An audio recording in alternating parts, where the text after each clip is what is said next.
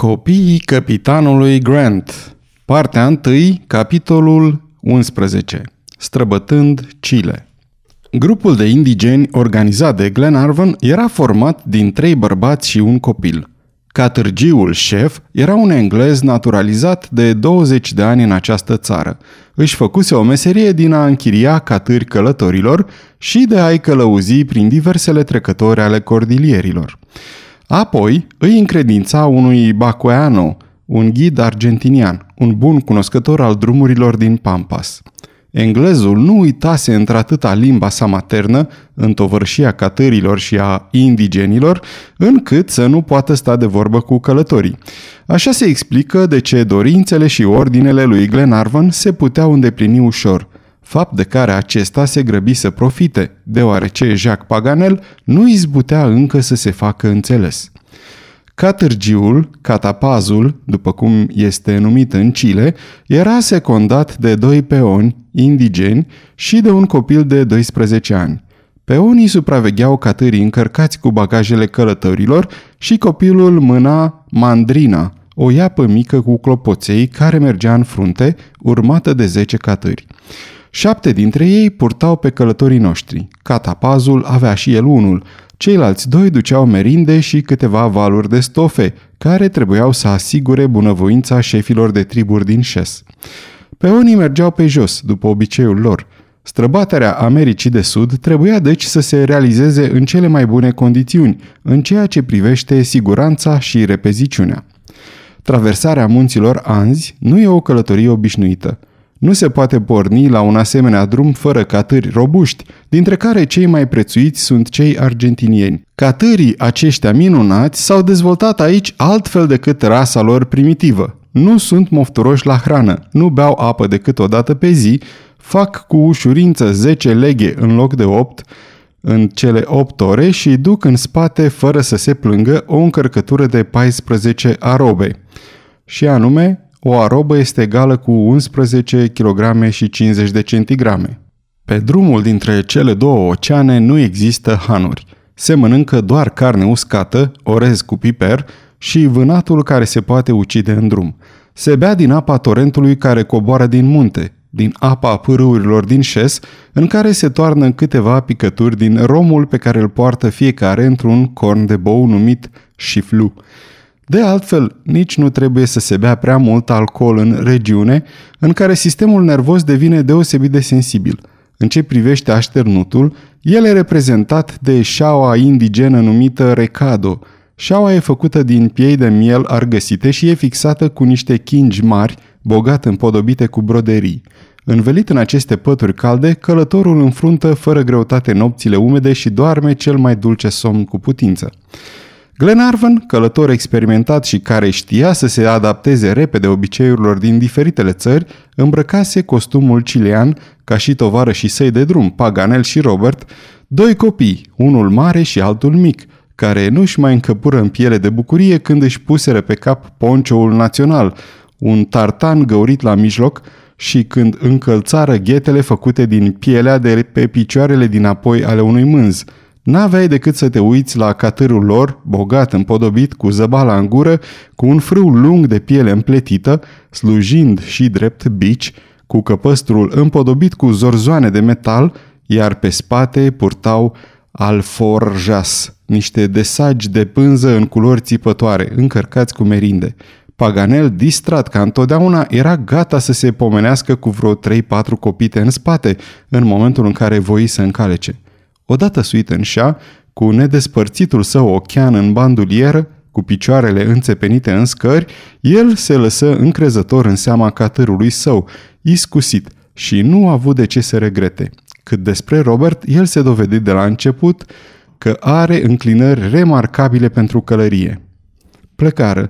Timpul era minunat, cerul perfect senin și, în ciuda căldurii arzătoare, aerul era destul de răcorit de brizele mării. Mica trupă urma, pas cu pas, iute malurile sinuoase ale golfului Talcahuano, pentru a ajunge la treizeci de mile înspre sud, la extremitatea paralelei. În primele zile merselă repede, străbătând stufărișul unor vechimlași din uscate.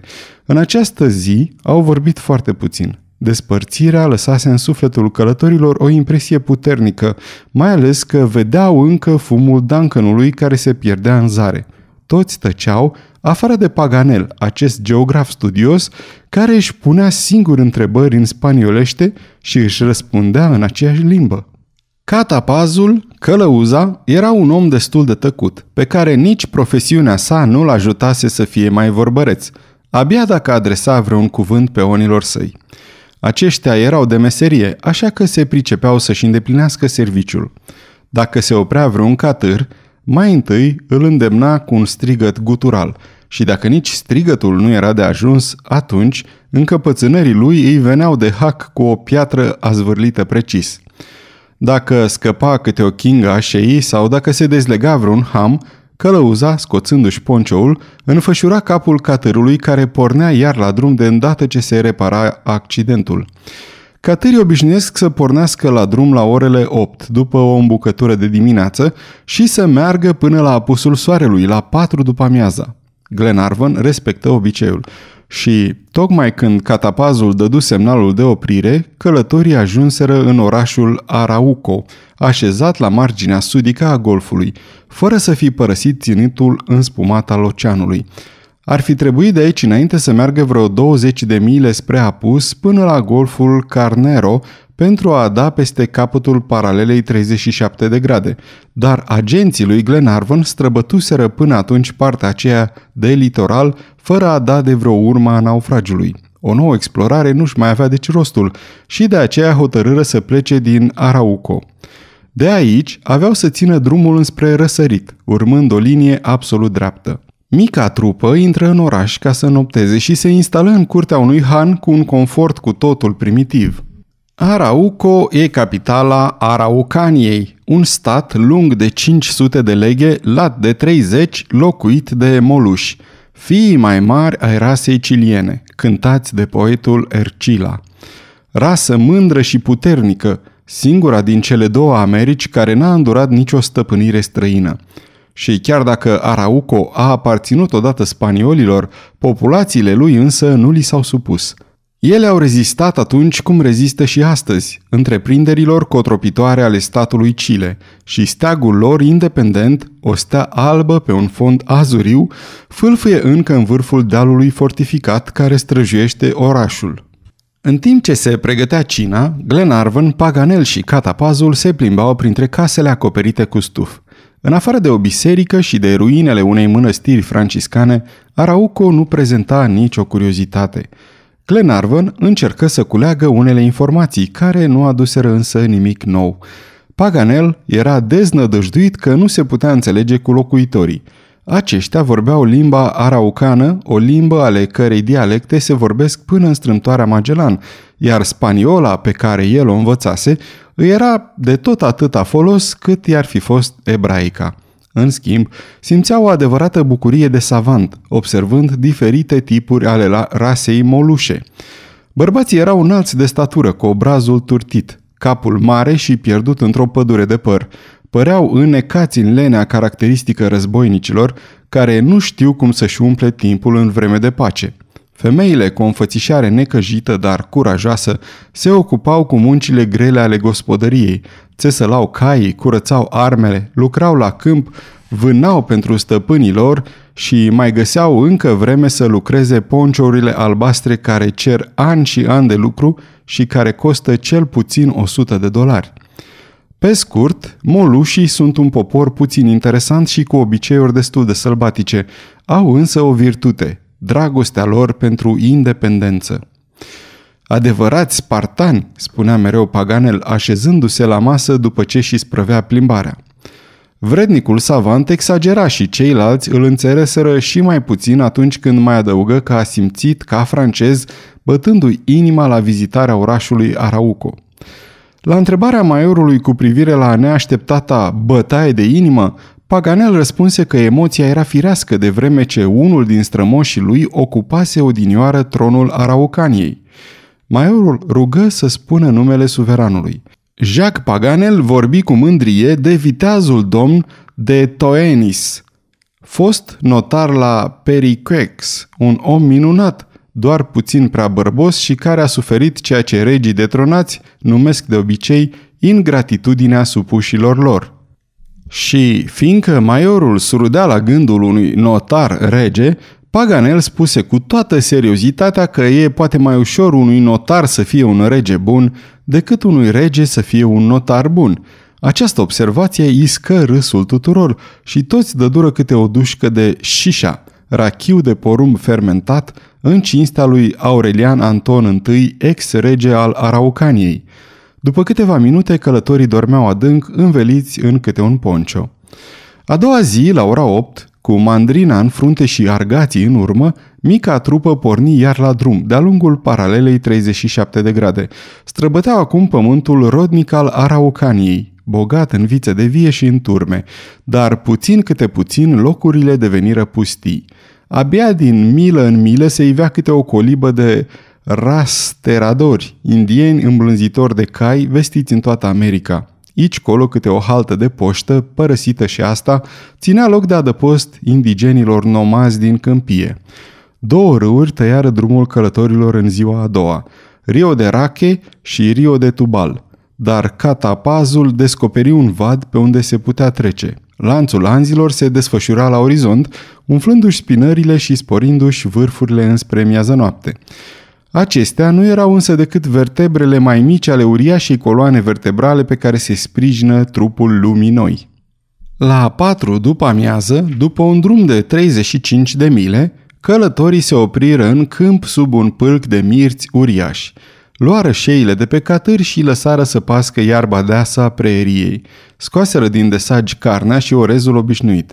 Șeile de blană de oaie întinse pe pământ le-au slujit drept pături și perne și fiecare găsi pe aceste paturi improvizate o odihnă binefăcătoare, în timp ce peonii și catapazul vegheau pe rând.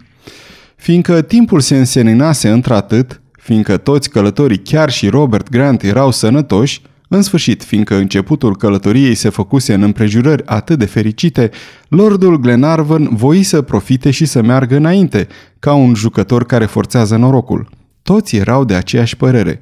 În ziua următoare, iuțiră pasul, trecură fără niciun accident pragurile râului Bel și seara, când se opriră pe malul râului Biobio, care desparte Chile spaniol de statul independent Chile, Glenarvan înscrise încă treizeci și cinci de mile la activul expediției.